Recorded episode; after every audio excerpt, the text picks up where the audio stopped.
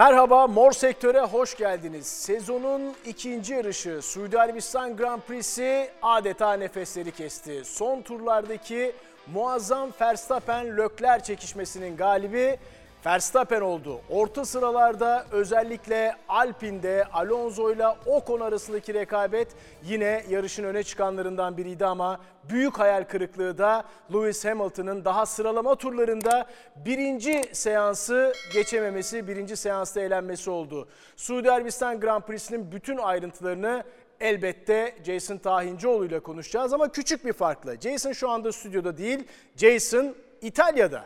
Selam Jason, ne haber? İyi, yine bir sağ. Sen nasılsın? İyiyim. Neden İtalya'dasın abi? Neden stüdyoda değilsin? Yani tabii stüdyoda çok olmak isterdim ama çok güzel bir sebepten dolayı İtalya'dayım. Hatta Imola pistine çok yakınım. Çünkü e, bu hafta sonu e, Borusan Otomotiv Motorspor takımı ile e, GT4 Avrupa e, Şampiyonası'nın Imola ayağında yarışı olacağım. E, 14 seneden sonra yarışı olmak gerçekten beni inanılmaz heyecanlandırıyor. Ee, o yüzden BOM ekibine bana e, bu verdikleri şans için aşırı teşekkür ediyorum tabii ki. Ee, onlar sayesinde tekrar pistlere dönüyorum ve e, nasıl bir piste dönüyorum? Çok efsanevi, çok güzel bir piste dönüyorum. Imola zaten e, bütün Formula 1 tutkunlarım eminim sana izleyicilerin çok beğeniyle e, bildiği tarihçesi olan peki yani pek de aslında güzel bir tarihçesi olmayabilir bazıları için. Sena tutkunları için biliyorsun. E, Ayton Sena'yı maalesef bu pistte kaybettik ama genel olarak zaten çok güzel bir pist ve ben de açıkçası yine Türk bayrağı adı altında e, Borusan Otomotiv Motorspor e, takımıyla beraber Avrupa GT4 serisinde yarışıyor olmaktan inanılmaz keyifliyim. O yüzden güzel bir haber için buradayım. Jason biz de çok heyecanlandık bu haberi duyduğumuzda. Sana şimdiden başarılar diliyoruz. Ee, tekrar pistlere dönmüş olman hakikaten çok gurur verici bizim adımıza da. Şimdi asıl konumuza gelelim. Formula 1 Suudi Arabistan Grand Prix'sini konuşalım. Hakikaten e, belli ki biz sezon boyunca bunu çok konuşacağız. Red Bull mu, Ferrari mi? Lökler mi, Max Verstappen mi? Bunu çok konuşacağız. Bunun da çok açık bir örneğini yine Bahreyn Grand Prix'te görmüştük ama Suudi Arabistan Grand Prix'sinin özellikle son 10 turunda e, yaşadık. Çok kıyasıya bir mücadele vardı. E, 42. turda karşılıklı geçişler gördük. 43'te bir blokaj gördük ve 4 tur kala da e, Max Verstappen'in Lökler'i geçip damalı bayrağı ilk sırada görüşünü izledik. Ne diyorsun özellikle bu sondan başlayalım bu yarışa? Yani çok güzel bir yarıştı. Ee, biliyorsunuz pistin zaten e, karakteristiği gereği çok tehlikeli, çok zor. Hızlı arka arkaya hızlı virajlar takibi normalde çok zorlaştırıyordu ama tabii yeni araçlar sayesinde, yeni işte kurallar sayesinde artık takip daha kolaylaştı ve bol geçiş gördüğümüz bir yarışa e, sonuçta şahit olduk ve bununla beraber Verstappen ve Leclerc arasındaki çekişme de hem artık hız bazındaydı hem de bir nevi teknik taktik bazındaydı. Hatırlarsınız izleyici arkadaşlar. E, son tura, son viraja gelmeden önce kim DRS çizgisi önünden geçip önüne, önüne geçecek, geçmeyecek e, savaşı yaparken lastikler kilitleniyor, blok oluyor. Dumanlar her yerde ama ne olursa olsun finish çizgisine ikisi de beraber geldi. Çok güzel yarışlar ve tabii ki Verstappen'i tebrik ediyoruz. Peki burada Verstappen'i Lökler'in önüne geçiren hem pilotaj anlamında, önce onu söyleyeyim, pilotaj anlamında ee, neler gördün bu yarış özelinde? Yani iki pilot da zaten araçlarının kuvvetli taraflarını çok iyi kullandılar. Biliyorsunuz Ferrari zaten normalde en azından bu pistte virajlarda, hızlı virajlarda daha iyiydi, daha stabildi. Leclerc özellikle birinci sektörde tutunamıyordu. Kimse ona yaklaşamıyordu. Çok hızlıydı Ferrari'ler ama ne zaman ki düzlük işin içine girdiği zaman özellikle üçüncü sektörde o zaman Red Bull ve Honda motor yani Red Bull güç ünitesinin gücü gerçekten ortaya çıkıyordu ve aralarındaki fark gerçekten oydu. Ee, Leclerc hep virajlarda daha avantajlıydı. Ama Red Bull ve Verstappen hep düzlüklerde iki sürücü zaten bu avantajı bilerek o şekilde çok iyi kullandılar. İnanın bana ben hani günün sürücüsü kim diye derseniz ben ikisi derdim. Bana göre ikisi birbirine ayrılmıyordu. Çünkü bir iki tur daha almış olsaydı muhtemelen daha çok geçişe şahit olacaktık. O günün sürücüsü oylamasını zaten beraber bir konuşacağız, masaya yatıracağız, tartışacağız. Tam da senin bahsettiğin gibi yani yarışın kazananı Max Verstappen yarıştan sonra yaptığı açıklamalarda, e, açıklamada biz düzlüklerde avantajlıydık. E, Ferrari de virajlarda avantajlıydı dedi. Peki buradan şimdi iki Grand Prix geride, iki yarışı geride bıraktık. Bahreyn'i ve Suudi Arabistan'ı. Ee, belli ki düzlüklerde Red Bull Ferrari'ye göre daha avantajlı ve daha hızlı. Bunu görüyoruz ama sonuçta bütün bir şampiyonayı en hızlı araç kazanmıyor. Pek çok unsur var bunun içinde. Ee, paket olarak baktığımızda, bir bütün olarak baktığımızda Red Bull bu yarışı kazanmış olmasına rağmen, Max Verstappen kazanmış olmasına rağmen Ferrari'nin paketi hala daha güçlü, daha uzun vadede başarıya açık diyebilir miyiz? Ne dersin? Yani e, bence öyle gözüküyor. Çünkü zaten takım olarak en çok puanı aldılar ve zaten performansa bakarsak ki unutmayalım aslında biliyorsunuz Bahreyn e, Grand Prix'sinde e, Red Bull araçları veya Red Bull güç üniteleri sorun yaşamıştı. Şu ana kadar Ferrari herhangi bir sorun yaşamadı. Herhalde en büyük avantajları şu ana kadar en azından o. Bir herhangi bir arıza, sıkıntı yaşamıyorlar. Performansa bakarsak bence halen halen Ferrari çok az önde ama hem Leclerc hem de Verstappen zaten inanılmaz iyi pilotlar. Şu anda griddeki en iyi pilotlardan zaten iki tanesi bir tanesinden bahsediyoruz şu anda. Onlar da bize aynı kartın günlerinden yaşattıkları rekabeti bugünlere taşıyıp bize yaşatıyorlar.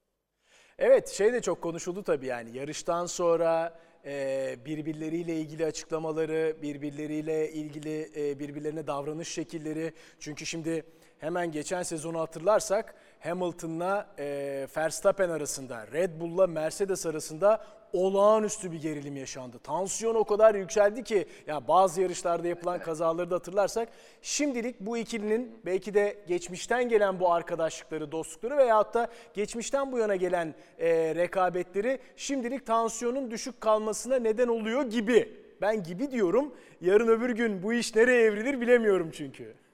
Ya ama daha unutma Nevi daha sezonun başı herhangi Evet. bir şampiyonluk mücadelesi verilmiyor ki zaten e, Verstappen'ın buradaki geçen seneki en büyük amacı veya son iki seneki en büyük amacı 7 kere dünya şampiyonu olmuş bir sonuçta pilotu evirebilmek, devirebilmek baktığınız zaman yani.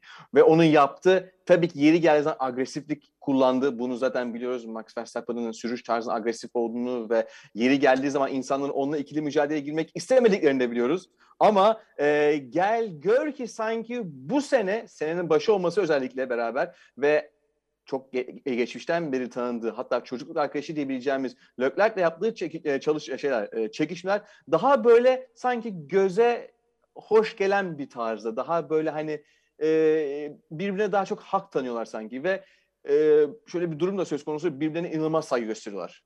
E, o bir gerçek. E, ve bunu zaten pistte görmek hem pist içinde hem de pist dışında bunu görmek zaten kesinlikle çok örnek bir davranış ve bence bu da zaten bir sonraki nesil pilotlara e, çok güzel bir örnek olacaktır diyeyim. Peki yarıştaki bazı ince ayrıntılara da girelim istiyorum biraz. Örneğin Girelim e, yarış sırasında Verstappen'e şu söylendi. Lastiklerini koru, e, yarışın sonlarına doğru baskıyı arttıracağız ki gerçekten de öyle oldu. Yani sanki yarışın Evet. gidişatında Lökler'le Verstappen arasındaki fark çok kolay kapanmayacak gibi görünüyordu ama bir anda arkasına geldi. 0.6 saniye indirdi. Sonra işte 42. turda aslında Bahreyn Grand Prix'sinde gördüğümüze benzer bir manzara yaşadık. Geçti, hemen tekrar Lökler onu geçmeyi başardı. Oradaki bu strateji için ve birbirlerini geçiş anlarındaki e, pilotaj detaylarını, araçlarla ilgili detayları bizle biraz paylaşır mısın?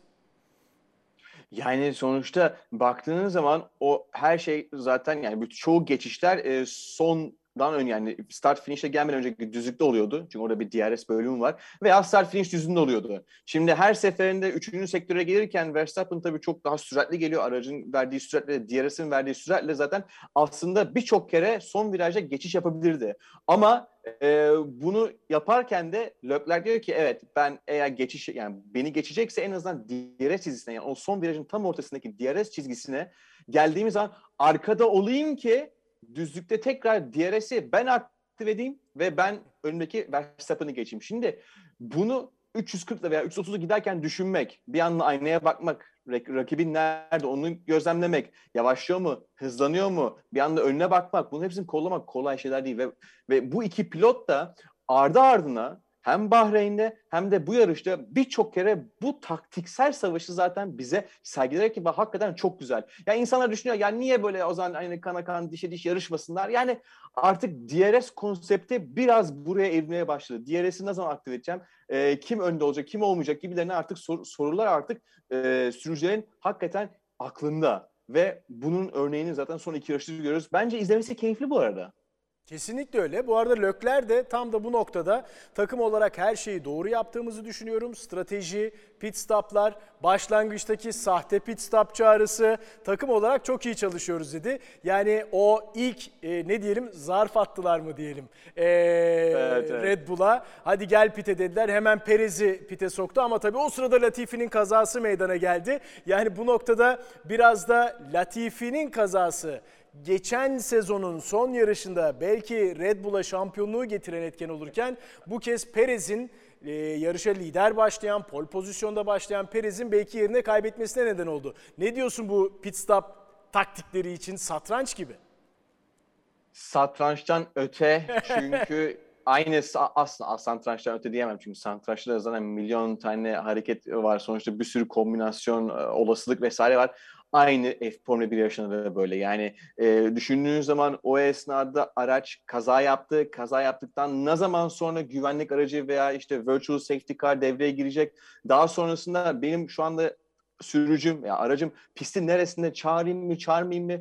İnanın bana bu esnada zaten arkadaki strateji ekibi milyon tane hesap yapıyor ve ona göre zaten en iyi değerlendirmeyi yapıp e, sürücüye aktarmaya çalışıyorlar. Tabii şöyle bir gerçek de var maalesef e, Perez'in başına geldiği gibi. Yani pit stopunu yaptı ondan sonra e, safety car girdi. Bazen bu konular aslında tam hemen pit stop yapmış birisinin hemen lehine işleyebiliyor ama o anda aleyhine işledi zamanlama konusunda. Yani inanın bana pit stopun hem faydası var, ay pardon safety car'ın hem faydası var hem zararı var. Tamamen pistin neresinde ve hangi pozisyonda olup olmadığınıza bağlı ve ondan önce pit stop pit'e girip girmediğinize bağlı. Şimdi Biraz... birazdan Hamilton'ı birazdan Hamilton'a geçeceğiz. tamam Hamilton'a geçiyorum o zaman. Yani geçme. Hamilton'ı özür dilerim. Sainz'la konuşalım. Ee, öyle diyorsun. geçelim istiyorum. Konuşalım. Çünkü e, tamam. netice itibariyle yani Sainz'da iki yarıştır üçüncü oluyor. Podyuma çıkıyor. E, ben hala vücut dilinin e, çok olumlu işaretler vermediğini düşünüyorum. Sainz'da bu e, durumla alakalı yani kim öne çıkacak? Kim bu takımın birinci pilotu? Kim şampiyonluğa oynayacak? Şu anda Lökler Sainz'in önünde ama aralarında da hakikaten çok küçük farklar var. E, özellikle tur başına baktığımızda. Birimiz öne çıkar ve mücadelede fark yaratırsa Diğeri şampiyonluk mücadelesinde ona yardımcı olacak. Şahsen en tepede olmayı istiyorum diyor Sainz. Yani iki pilot da zaten hep aralarında nokta bir nokta hani 15 veya 20 falan var. Gerçekten hani gözümüzü kırptığımız kadar yani. O, o, o süre kadar bir fark var aralarında. E, ikisi de zaten yarış içerisinde tempoyu çok iyi tutturabiliyorlar. Sanki bu seneki araca Leclerc daha iyi ısınmış, daha iyi alışmış gibi ve sonuçta daha iyi sürüyor. Hem e, yarış içerisindeki yaptığı turların e, sürekliliği, istikrarı hem de sıralama turlarında aynı şekilde. Şimdi e, şey konusunda gelebilir miyim? Sainz'la Perez arasındaki pit çıkışı olayına. Lütfen. Gelebilir miyim oraya? Lütfen lütfen. Yani yani şimdi orası da çok ilginçti. Ee, biliyorsunuz güvenlik aracı çıktı ve daha sonrasında e, o sırada Sainz pite girdi. De, pite girdiği sırada da düzlükten Perez geçiyordu. Daha sonrasında Sainz pitten çıktı. Safety car çizgisine geldikleri zaman aralarında bir boy kadar fark vardı ki Sainz öndeydi. Ama halen Perez viraja girerken, birinci, ikinci viraja girerken çıkışında Sainz'ı sıkıştırarak önüne geçti ve pozisyon kazandı aslında bakıldığı zaman bir kural ihlali var. Çünkü safety car çizgisine geldiği zaman aslında Sainz öndeydi. Sainz bunu çok açık bir dille bakın iyi dinleyin. Çok açık bir dille dedi ki safety car çizgisine geldiğimiz zaman ben öndeydim. Benim hakkım olması lazımdı. Bunu biliyorsa bana yol vermesi lazım. Yani sonuçta burada aslında e, şey yok. Gri bir, gri bir nokta yok. Gri bir alan yok. Siyah ve beyaz. Ben öndeydim. Bana yol vermek zorunda hakkım. Çünkü kural onu gerektiriyor. Ama sonuçta biliyorsunuz artık e, takımlar ve direktörler arasındaki ay, takım direktörleri e, veya temsilciler artık sonuçta e, hakemler arasındaki konuşma artık azaldığı için birçok inisiyatif artık takımın elinde. Takımın verdiği emirlere göre artık birçok şey yapılıyor. Ve e, bakınızdan günün sonunda Perez yol verdi mi? Verdi ama güvenlik aracı esnasında vermedi yarış başladı. Yeşil bayrak yani ışıklar yandı. Başladı ve 3. 4. virajda yol verdi. Niye? Çünkü o esnada Sainz'ı Verstappen'dan korumak için de. Bu ne kadar doğru, ne kadar etik bilmiyorum. Ama ne olursa olsun bir inceleme yapılmadı ve sonuçta bitti gitti yani. Peki e, ilk yani Red Bull, Ferrari e, ve Verstappen, Leclerc çekişmesiyle ilgili son sorumu soracağım. E, o 16. turdaki kaza neticesinde bir anda Perez'in yerini kaybetmesi senaryoyu değiştirelim. Taktik e, Red Bull'un istediği gibi gitti ve Perez Leclerc'in önünde çıktı. Senaryoyu buraya evirelim. Ne dersin yarış ne kadar değişirdi? Yine ya Leclerc ilerleyen turlarda bir şekilde Perez'i yakalayıp geçer mi diyorsun? Yoksa bütün yarışın seyri değişir miydi diyorsun? Ne dersin? Şimdi zaten şöyle geleceğim konuya. Zaten e, biliyorsun o esnada aslında e, Perez erken pite girdi. Yani Evet. şeyin, e, Ferrari'nin yaptığı dummy yani aldatma pit stop şeyiyle e, anonsuyla diyelim tamam mı? Ve Perez zaten pitten çıktığı zaman sert lastikler çıkmıştı ve çok kayıyordu. Hatta önünde kim vardı? Russell vardı? Birisi vardı o esnada yetişemiyordu bir ona. İki tur sonra ancak temposunu tutturabildi. O esnada zaten e, Ferrari pilotları herhangi biri fark etmez. Devam ettirseydi zaten temposuna muhtemelen zaten overcut dedikleri şeyi yapacaktı ve geçiş yapacaktı. Ha burada tabii e, şeyin olmuş olması, bir safety car'ın yani kazanın olmuş olmuş ve safety car'ın olmuş olması zaten e, Perez'in tamamen aleyhine işiydi ve hakikaten üzülerek söylüyorum ki hayatında ilk defa pole pozisyonda başlayan bir sürücü 215. Rahat bir şekilde- yarışında. 215. Evet, rahat- yarışında. rahat götürdüğü, rahat birinci bir şekilde kontrol ederek götürdüğü yarışı bir anda dördüncü sırada buluyor kendisini. E tabii sonuçta üzücü. Peki yarışın sürücüsü, günün sürücüsü e, %26.8 oyla Leclerc seçildi. Yarışın kazananı %14.5 oyla Verstappen ikinci sırada kaldı. Ne diyorsun? Yani şimdi bu kadar taktiksel olarak doğru yarışan, son 10 turda rakibini yakalayan, bir kere geçip geçilen ve son 4 tur kala tekrar liderliği alıp o inanılmaz baskıya direnen e, Verstappen değil mi bu yarışın sürücüsü yani? Yani biraz önce de söyledim Nebil. Bana göre ikisi de yarışın sürücüsü. De çok, Çok diplomatiksin kon- Jason. yani çok çok kontrollü gittiler. Aşırı kontrollü gittiler. Yani ikisi de sonuçta bir taktiksel savaş içerisindeydi. Her daim birbirlerinin işte e, güçlü yanlarını, zayıf yanlarını tartarak gitmeye çalıştılar. Geri geri geldiğinde lastiklerini korudular, geri geldiğinde atak yaptılar. Ellerindeki fırsatları olabildiğince iyi şekilde değerlendirdiler. Tabii ki bakıldığı zaman neticede Verstappen kazandı. Hakkıyla mı kazandı? Evet hakkıyla kazandı. Ve daha önce söylediğim gibi eğer ki 5-10 turda olmuş olsaydı muhtemelen bunların arasında birkaç tane daha geçiş olacaktı. Bence bu tamamen aslında yarışın ne kadar uzun olup olmamasıyla böyle alakalı. 50 tur içerisinde Verstappen kazandı ve sonuçta bence hak ederek de kazandı. Ki zaten iki pilot da bunu onaylıyor. Bu da çok Evet. güzel bir şey. Ne bileyim. Yani iki pilot da diyor ki çok güzel yarıştı. Keşke her yarış böyle olsa. Leclerc bile Verstappen'ı tebrik etti. Çünkü kaybetme yön şekli kötü veya pis veya böyle hani şey kötü yani öyle bir şekilde tamamen kıran kırana geçen ve lastik lastiğe mücadele dokunmadan lastik lastiğe mücadele edilen bir şekilde yarışılıp kazanıldı. O yüzden bence hani burada yine dip, politik olmak zorundayım.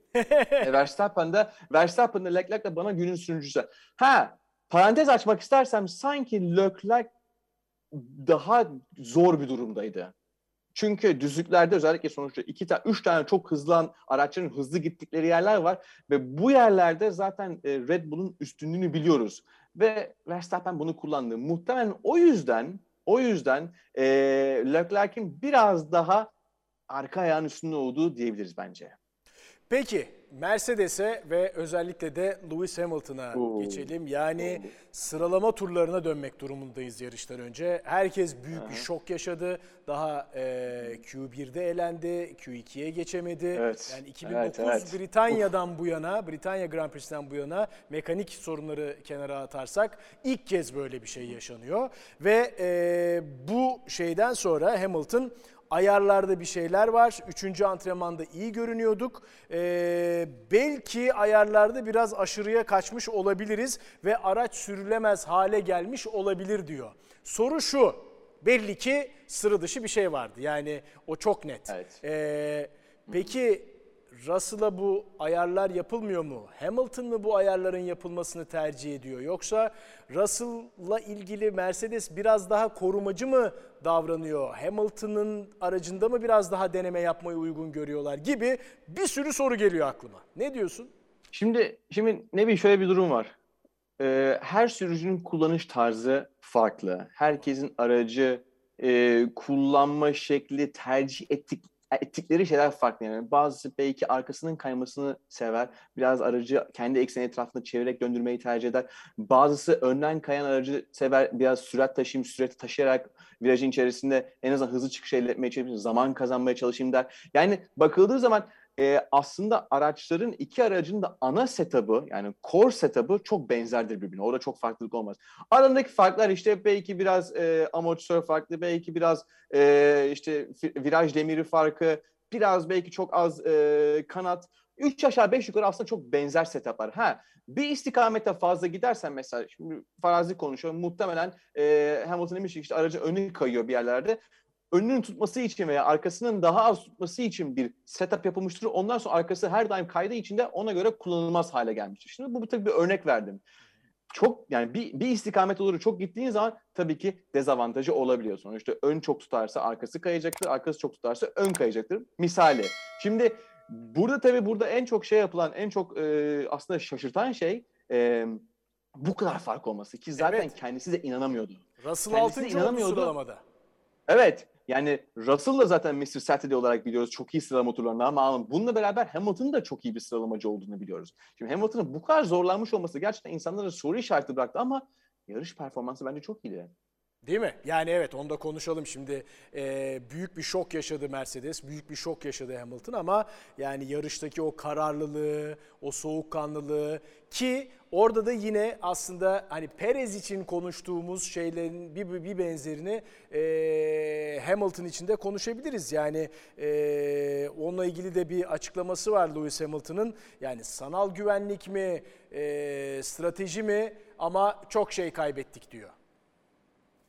Evet yani ben açıkçası Hamilton'ın tur zamanlarını çok yakın takip ettim ve özellikle sert lastiklerdeki bence şu güne kadar hep iyi gitti bir lastik. Yani geçmiş senelerde sert lastikle çok iyi gidiyordu. Hamilton özellikle Mercedes çok başarılıydı ve bana göre dün de çok iyi gidiyordu. İnsanlar e, yeni sertlerle sertlere geçtikleri zaman hala o eski sertlerle kaç turluk sertlerle yine e, daha iyi turlar atabiliyordu. Hatta bazı orta e, hamurlu lastikli insanların daha hızlı gidebiliyordu. Yani e, yarış bence yarış performansında bir sıkıntı yoktu. E, tabii ki geride başlaması ona tırmanış konusunda çok sıkıntı yaşattı ama performans yani direkt saf performansa bakarsak bence gayet iyiydi. Tabii ki şimdi diğer konu pozisyon kaybetti. Niye? Çünkü e, işte güvenlik e, sanal güvenlik aracı Sanal işin güvenlik. içine girdi. O esnada pite girmesi lazımdı. E, derken girmedi ve kaybettiği dört pozisyonun neredeyse hemen hemen hepsini geri verdi. Magnussen'in aslında önüne bitirmesi gerekirken Magnussen'in arkasına bitirdi. Çünkü aslında o esnada tam birebir par stratejide giden, eşit stratejide giden ve benzer süratle giden Magnussen vardı onunla. Ve Magnussen'in arkasında bitirmiş olması ve sadece bir puan alması zaten Hamilton herhalde kendisine yakıştıramıyordur ve sorduğu soru acaba 10. kişiye puan var mı? Evet yani bunu sordu. Alışık değil tabii. Ee, yine de şöyle bir yorum yapacağım. Katılır mısın? Şimdi bu kadar Formula 1'i domine etmiş. ee, bu kadar şampiyonluk yaşamış. Geçen seneki şampiyonluğu son metrelerde ee, kaçırmış bir pilot. Şimdi çok büyük bir mücadele içinde. Ee, aracı beklentilerinin çok uzağında. Artık e, yani düşünsene geçen yarışta Red Bull'lar yarış dışı kaldığı için podyuma çıkmasını bir zafer olarak nitelendirdi hem kendisi hem Mercedes. Ee, yine de buna rağmen bence profesyonelliğini, e, işine olan, mesleğine olan aidiyetini ve bağlılığını e, çok iyi gösteriyor. Çünkü bu tip koşullarda bu yaşa gelmiş, bu kadar başarıyı tatmış başka bir sporcu, sadece pilot olarak söylemiyorum, başka bir sporcu bu kadar kendini vermeyebilirdi. Bu kadar bu mücadelenin içinde kendini aktif kılmayabilirdi. Veyahut da kendisini tamamen bu sorunlardan soyutlayıp işte bakın gördünüz mü ben değilim, araba, araç, sorunlar diyebilirdi. Ne dersin? Yani tabii aracın e, geti- istediği performansı verememesini hani şey yapması, arkasına sığması tabii normalde hani beklenebilecek bir şey Hamilton'dan. Çünkü e, yedi kere dünya şampiyonu olmuş, kendisini her türlü kanıtlamış ama dediğim gibi onu yapmıyor şu anda. Hani evet takım olarak eksiklerimiz var. Bunu en kısa zamanda gidereceğiz. E, ben takıma güveniyorum havasını her daim veriyor. Yani takım arkasında olduğunu zaten Çok değerli bence. Ki, ki evet ki çok değerli. Şimdi zaten e, Mercedes aracına baktığımız zaman hem aerodinamik olarak bence e, istedikleri ilerlediler hem de motor olarak. Yani şimdi diğer Mercedes motoru kullanan e, takımlara baktığınız zaman gerçekten durumları iyi değil. Ve bununla beraber aerodinamik olarak da sanki sürtünme katsayısı çok yüksek e, duyumları alıyorum Mercedes'ten. İstedikleri downforce'u üretemiyorlar. Ve tabii ki downforce üretemedikleri için araç yere basmıyor. Ve bununla beraber tabii basması için de kanatları kaldırıyorlar. Kanatları kaldırdığı zaman araç direniyor. Motor gitmiyor gibi gibi bir sürü şu anda ikilem içerisindeler. Yani bir kısır döngü oluşmuş gibi sanki. Ama e, eminim ki eminim ki 7 kere veya 8 kere dünya şampiyonu gelmiş bir takım bunu kısa sürede çözer ama e, tabii ki ne kadar kısa onu da göreceğiz. Bu arada pardon sözünü kes, kesmeden şunu demek istiyorum. Ama bir yandan da Russell'a bakıyoruz.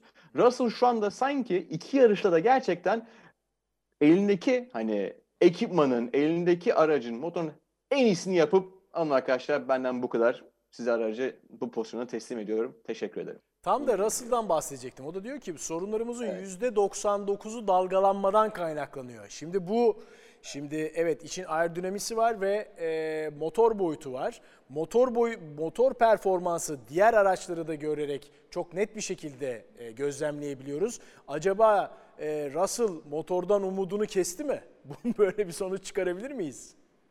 Yani sonuçta bence e, tabii ki Mercedes e, motorda iyileştirme yapacaktır. Biliyorum yakın zamanda veya bilmiyorum açıkçası tam detayını ama e, don- donma olacak yani tasarım donması, geliştirme donması olacak. E, tam tarihini bilmiyorum. Bununla beraber tabii bu dalgalanma işte yukarı aşağı yalpalanma aerodinamik olarak çok büyük bir sıkıntı. Sürücüye inanılmaz bir e, özgüven eksikliği yaratıyor. Araca güvenmiyorsunuz. Çünkü her seferinde frenaj noktasına gelirken veya yüksek süratli bir viraja gelirken araç o esnada dalgalanıyor, hoplayıp zıplıyor. İnanılmaz bir yalpalanma yani. Sürücü hem içerisinde bir hoplayıp zıplıyor hem de araç zaten stabil değil. Yani zaten e, Russell'ın şu anda en büyük en büyük şikayeti dalgalanma ama e, bence Mercedes motorun da orada küçük bir iyileştirme yapması lazım. Peki ön tarafı konuştuk, hayal kırıklığını konuştuk. Biraz da orta sıralara bakalım. Özellikle yarışın başlarında yani iki Alpin sürücüsü Fernando Alonso ile Ocon böyle yürekleri ağza getirdi. Ee, kenarda pit duvarında, Alpin pit duvarında herkes büyük bir endişeyle izliyordu yarışı. Ee, buradaki rekabet için neler söyleyeceksin? Yani ben açıkçası tabii çok keyifle izledim ama sanki iki farklı takım olmuş olsaydı daha da keyifli izlerdim. Çünkü aynı takımdalar. E, her seferinde birbirlerine geçiş yapıyorlar. Tehlikeli geçişler yapıyorlar. Biraz risk alıyorlar. Tamam temas yok, bir sıkıştırma yok, osu yok, busu yok ama hani ya ne gerek var diye insan kendi kendine. Bunda beraber her seferinde geçiş yaparken performans kaybediyorsunuz, zaman kaybediyorsunuz. Arkalarından Bottas geliyor yanlış hatırlamıyorsam. Ve Bottas diyor ki bunlar Bottas dedi galiba bu arkadaşlar birbirlerini çıkaracak yakında. İnşallah çıkarırlar gibi bir yorum yapmıştı yanlış hatırlamıyorsam. ki, ki neredeyse oluyordu. Birkaç kere çok yaklaştılar. Tabii evet. Ama doku- do- dokunmadılar. İyi bir şey. Ben ama şahsen böyle hani e, daha erken müdahale ederdim eğer ki takım direktörü olmuş olsaydım ki zaten bütün çekişme bittikten sonra Ocon dediler ki Ocon pozisyonunu koru. Evet. O da zaten artık Alonso'ya geçiş yapma mesajı çok netti. Ama bu kadar gecikmeye gerek var mıydı bilmiyorum açıkçası. Gerçi pozisyonunu koru dedikten birkaç saniye sonra veya çok kısa bir süre sonra geçildi. Ocon bir de öyle bir gerçek var. E, tabii bu o ikili rekabete ilk işte yeni yarışın başlarında e, Hülkenberg'le e, Magnussen de katıldı. Bir ara dörtlü bayağı dörtlü sıralandılar, konvoy oldular yani ve birbirlerine çok yakınlardı. Yani zaten e, Formula 1'in za- Şey, yapmak Bot, istediği özür dilerim bu arada. Bottas'la Magnussen, Bottas. Hülkenberg değil. Evet. Evet. Bottas ama yani Formula 1'in esas da yapmak istediği buydu. Araçları birbirine yaklaştırmak ki zaten öyle oldu. Yine Ferrari motoru kullanan Haas ve Ferrari motoru kullanan bir Alfa Romeo yine çok müthiş bir performans gösterdiler. Ve bu iki takımı da değinmek lazım. Niye? Çünkü hem Bahreyn'de çok başarılılardı. Q3'e girdi ikisi de. Burada da aynı şekilde ve yine çok değerli puan aldılar. Evet, Bottas'ın eee, bir şeyi sıkıntısı vardı, mekanik sıkıntısı vardı. Debriyaj Yarıştan sorunu çekil- yaşadı özellikle. Evet, çekilmek zorunda kaldı. Ama en azından şasi, aerodinamik ve motor gücü olarak oradalar. Ee, Norris yani 11'de başladı, 7. bitirdi. Şimdi McLaren'in özellikle Bahreyn Grand Prix'sindeki e, büyük hayal kırıklığını baz alırsak kendimize, geçen seneyi baz alamayız şu anda, işin doğrusu çok uzaktalar. Yine de e, iyi bir iş çıkardı diyebiliriz. E, Norris'te araçta çok fazla sorun yok. İhtiyacımız olan tek şey yere basma gücü. Şu anda bununla mücadele ediyoruz diyor. Evet. Ee, sanki Norris'in en çok böyle dur, dön, hızlan tipi virajlar yani Bahreyn tarzı bir e, pistte sıkıntı yaşadıklarını söyledi ve bu pistte daha böyle akıcı, daha hızlı virajları var. E, böyle daha yani Bahreyn daha aksine bir pist karakteristiği olduğu için burada daha rahat olduklarını söyler ama yine yine şunu söyleyeyim gel gör ki maalesef maalesef McLaren istedikleri umdukları yerde kesin değiller. Çok Kesinlikle uzaklar. değiller.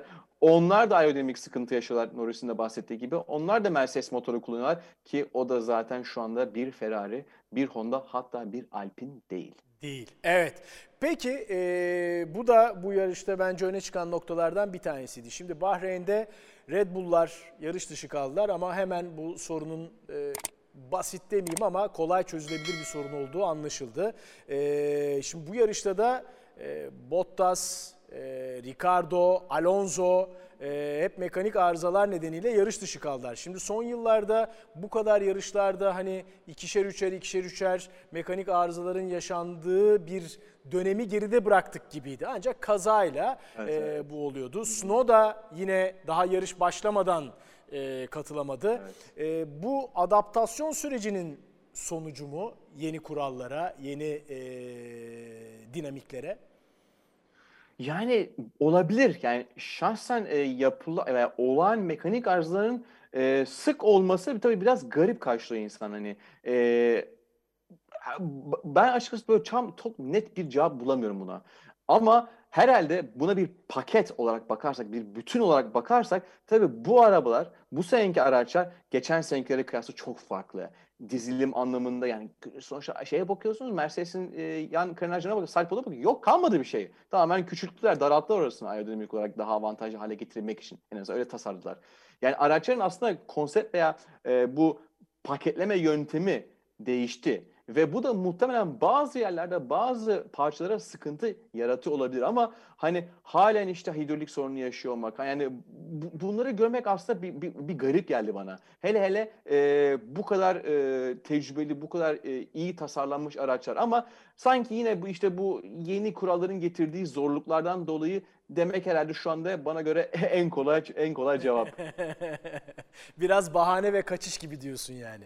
Peki. Evet, biraz öyle oldu maalesef. Peki. Ee, biraz da güvenlik problemlerini konuşalım. Yani Evet. antrenman turlarında atılan füzeler ayrı bir yana. Ee, hakikaten orada bütün pilotlar can güvenliğiyle ilgili e, ciddi tartışmalar yaşandı. Sonra garantiler verildi. Neyse ki devamında e, bu ve benzeri bir olay yaşanmadı en azından bildiğimiz kadarıyla. E, ama 10. virajdaki curb ile ilgili yani Mick Schumacher'in e, yaptığı ciddi kaza. Aynı şekilde Formula 2 pilotumuz Cem Bölükbaşı kendisine geçmiş olsun çok geçmiş dileklerimizi olsun buradan da iletelim. E, neyse ki sağlık durumu gayet iyi. E, o da aynı yerde. Hatta Fernando Alonso da dikkat edersen benzer bir yerde yani ciddi bir kazadan son anda kurtuldu. E, hatta Norris sıralamadan sonraydı yanlış hatırlamıyorsam bu körbün kaldırılması lazım dedi. Evet. Yani 200-220 kilometrenin üstünde gidiyorsunuz Ee, ve o esnada yerden nereye baksanız bir 10-12-13 santim bir sonuçta bir tümsek o. Sonuçta evet e, temi yani e, yüzeyi güzel bir tümsek ama o aracı o süratte çok dengesini bozabiliyor ki zaten Mick Schumacher e, temsilcimiz Cem Bölükbaşı bunlar e, bunlar bu bu körbün üstüne dengesiz bir şekilde veya istenmeyen bir şekilde aracı konumlandırdıkları için kendilerini zaten duvarda buldular. Şimdi e, bir sonraki senelerde buna bence kesin bir çözüm bulunması lazım. E, çünkü pist bence bir sokak pisti için aşırı hızlı. Yani galiba zaten en yani Monza'dan sonra belki en hızlı pisti ortalama sürat olarak. Bana açıkçası bu 50 tur çok hızlı geldi. Sana da çok hızlı çok, Aynen çok evet bitmedi bir anda bitti sanki. bir anda bir anda bitti. Niye? Çünkü çok hakikaten uzun bir pist olmasına ama uzun pist az tur ama ortalama sürati çok yüksek. Şimdi bana göre bu, bu, bu çok güvenli değil. Yani her seferinde o hata yaptığın zaman demektir ki bir sarsıntı geçirme ihtimalin var. Yani veya aracı tamamen yani paramparça edip artık kullanılmaz, yarışılmaz hale geldi. Yani temsilcimiz Cem Bölükbaşı sarsıntı geçirdi. Mick Schumacher aracı paramparça oldu ve bir sonraki yani ertesi günkü yarışa katılamadı. bence pistlerin yapılan pistler bundan daha e, güvenli olması lazım veya daha affedici olması lazım. Artık gelecek sene ne olacak göreceğiz bilmiyorum. Evet, e, hep beraber göreceğiz. Bu arada hani maliyet konusunda da değindim. Mick Schumacher ben aslında yarışabilecek durumdaydım dedi. E, Haas Evet. da ya bu aracı toparlayıp şimdi yarışa soksaydık ilerleyen haftalarda, ilerleyen yarışlarda sorun yaşayabilirdik dedi. E, Günter Steiner herhalde biraz parayı cebinde tutmayı tercih etti. Ne dersin? yani bilmiyorum tabii tak- takımın ta- takımın vereceği karar orada kendileri kendilerine konuşup verecekler o kararı. Evet. Bir bildikleri vardır diyelim. Vardır. Bir bildikleri vardır. Peki şimdi e, iki e, yarışı geride bıraktık. Körfez'deki iki yarışı. Önce Bahreyn ardından Suudi Arabistan Arap Yarımadası'nda ve şimdi bundan sonraki durağımız Avustralya Grand Prix'si olacak. Avustralya kıtasına gideceğiz. E, Jason orada da bir takım düzenlemeler var. Benim gördüğüm kadarıyla Evet. bu e, küçük de olsa bu düzenlemeler biraz daha pisti hızlandırmak için. Sen bize biraz bu düzenlemelerle ilgili bilgi verirsen çok mutlu olurum. Yani kesinlikle katılıyorum. Ee, biliyorsunuz e, yani Formula 1'in en çok yakındığı şey geçişlerde. Özellikle bu e, şey nasıl diyeyim sonradan böyle yapılan işte sokak içerisinde veya şehirlerde yapılan pistler var sonuçta. Azerbaycan, Monte Carlo, eskiden Valencia, Soçi, şimdi Melbourne. Sonuçta Melbourne aslında bir parktır. Ve parkın etrafındaki yolları sonuçta etrafında bariyerler yerleştirerek e, bunu pist haline getiriyorlar kaç senedir üst üste. Şimdi bu pistte de gerçek yani eskiden en azından bu sene tabii yeni hale yarışmadık ama geçmiş senelerde e, geçiş yapmak kolay değildi. Hakikaten çok zordu ve çok da geçiş görmüyorduk zaten. Muhtemelen bu geçişlerin çoğalması için zaten bir tür değişiklikler yaptılar ve çoğu e, virajları en azından hani virajların en azından yarısından fazlasını hızlandılar, genişlettiler. Niye genişlettiler? Çünkü genişlettiğiniz zaman bir hızlanma ihtimali artıyor, iki geçiş imkanı daha çok sağlıyor. Ve e, bir tane e, bölümde de çok hızlı bir şi- şi- e, şikan var. E, DRS noktası bir de geçiyor senin e, Evet. şu- şu andaki ekranda. Oraya oraya gelmeden önceki 9 ve 10. virajlar zaten şu anda çok hızlandı. E, eskiden daha böyle bir şikan vardı. Şimdi bayağı bir sağ sol e, Suudi Arabistan'da gördüğümüz şika şey gibi virajlar gibi bir tanesi olacak ve bu da muhtemelen zaten 11 ve 12. viraja gelen komplekste geçişleri sağlayacaktır. Yani aslında sporu biraz daha heyecanlandırmak için yapıyorlar ama araçlar da hızlanacak, tur zamanları da iyileşecek. Avustralya Grand Prix'si öncesi hemen bir sürücüler klasmanına ve markalar klasmanına bakalım. Tabii Charles e, burada e, en hızlı tur puanını da aldı. 45 puanda. Sainz 33, Max Verstappen 25, Russell 22 puanda, Hamilton 16 puanda. Sürücüler ve pilotlar, daha doğrusu pilotlar klasmanındaki e, son durum bu. Şu ana kadar puan almayan 6 sürücü var. Bakalım onlar Avustralya'da bunu başarabilecekler mi? Markalarda da tabii Ferrari'nin e, ciddi bir şekilde liderliği var. Mercedes ikinci sırada. Red Bull ilk yarışta hiç puan alamamıştı. Bu hafta aldığı puanlarla, Suudi Arabistan'da aldığı puanlarla hemen e, üçüncülükteki yerine yükseldi. Hep beraber bakacağız. Veda etmeden önce biraz dans edelim mi Jason? ne diyor bu diyorsun? ya bu dalgalanmayla ilgili, arabaların dalgalanması ile ilgili sosyal medyada O zaman şah- böyle yapacağım. Heh, biz de böyle dalgalanalım. Şahane bir video gördük. Şimdi onu izleyelim sonra da veda edelim Jason. Çünkü yerinde duramayacaksın. Tamam, Bak anlaştık. izle. Tamam.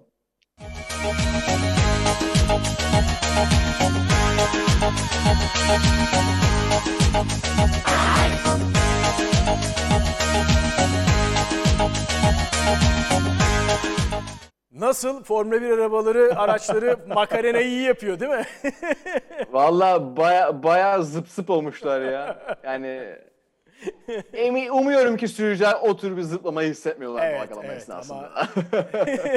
Ama... güzel bir video. Onlar güzel bir video. makarenadan pek hoşlanmıyor sürücüler doğal olarak. Yok yok. yok. Jason çok teşekkürler. Ağzına sağlık. Ee, Avustralya Grand Prix'sinin ardından tekrar birlikte olacağız. Sana hafta sonunda e, İtalya'da yürekten başarılar diliyoruz. Güzel haberlerini bekliyoruz. Çok çok teşekkür ederim sana da. Görüşmek üzere. Görüşürüz.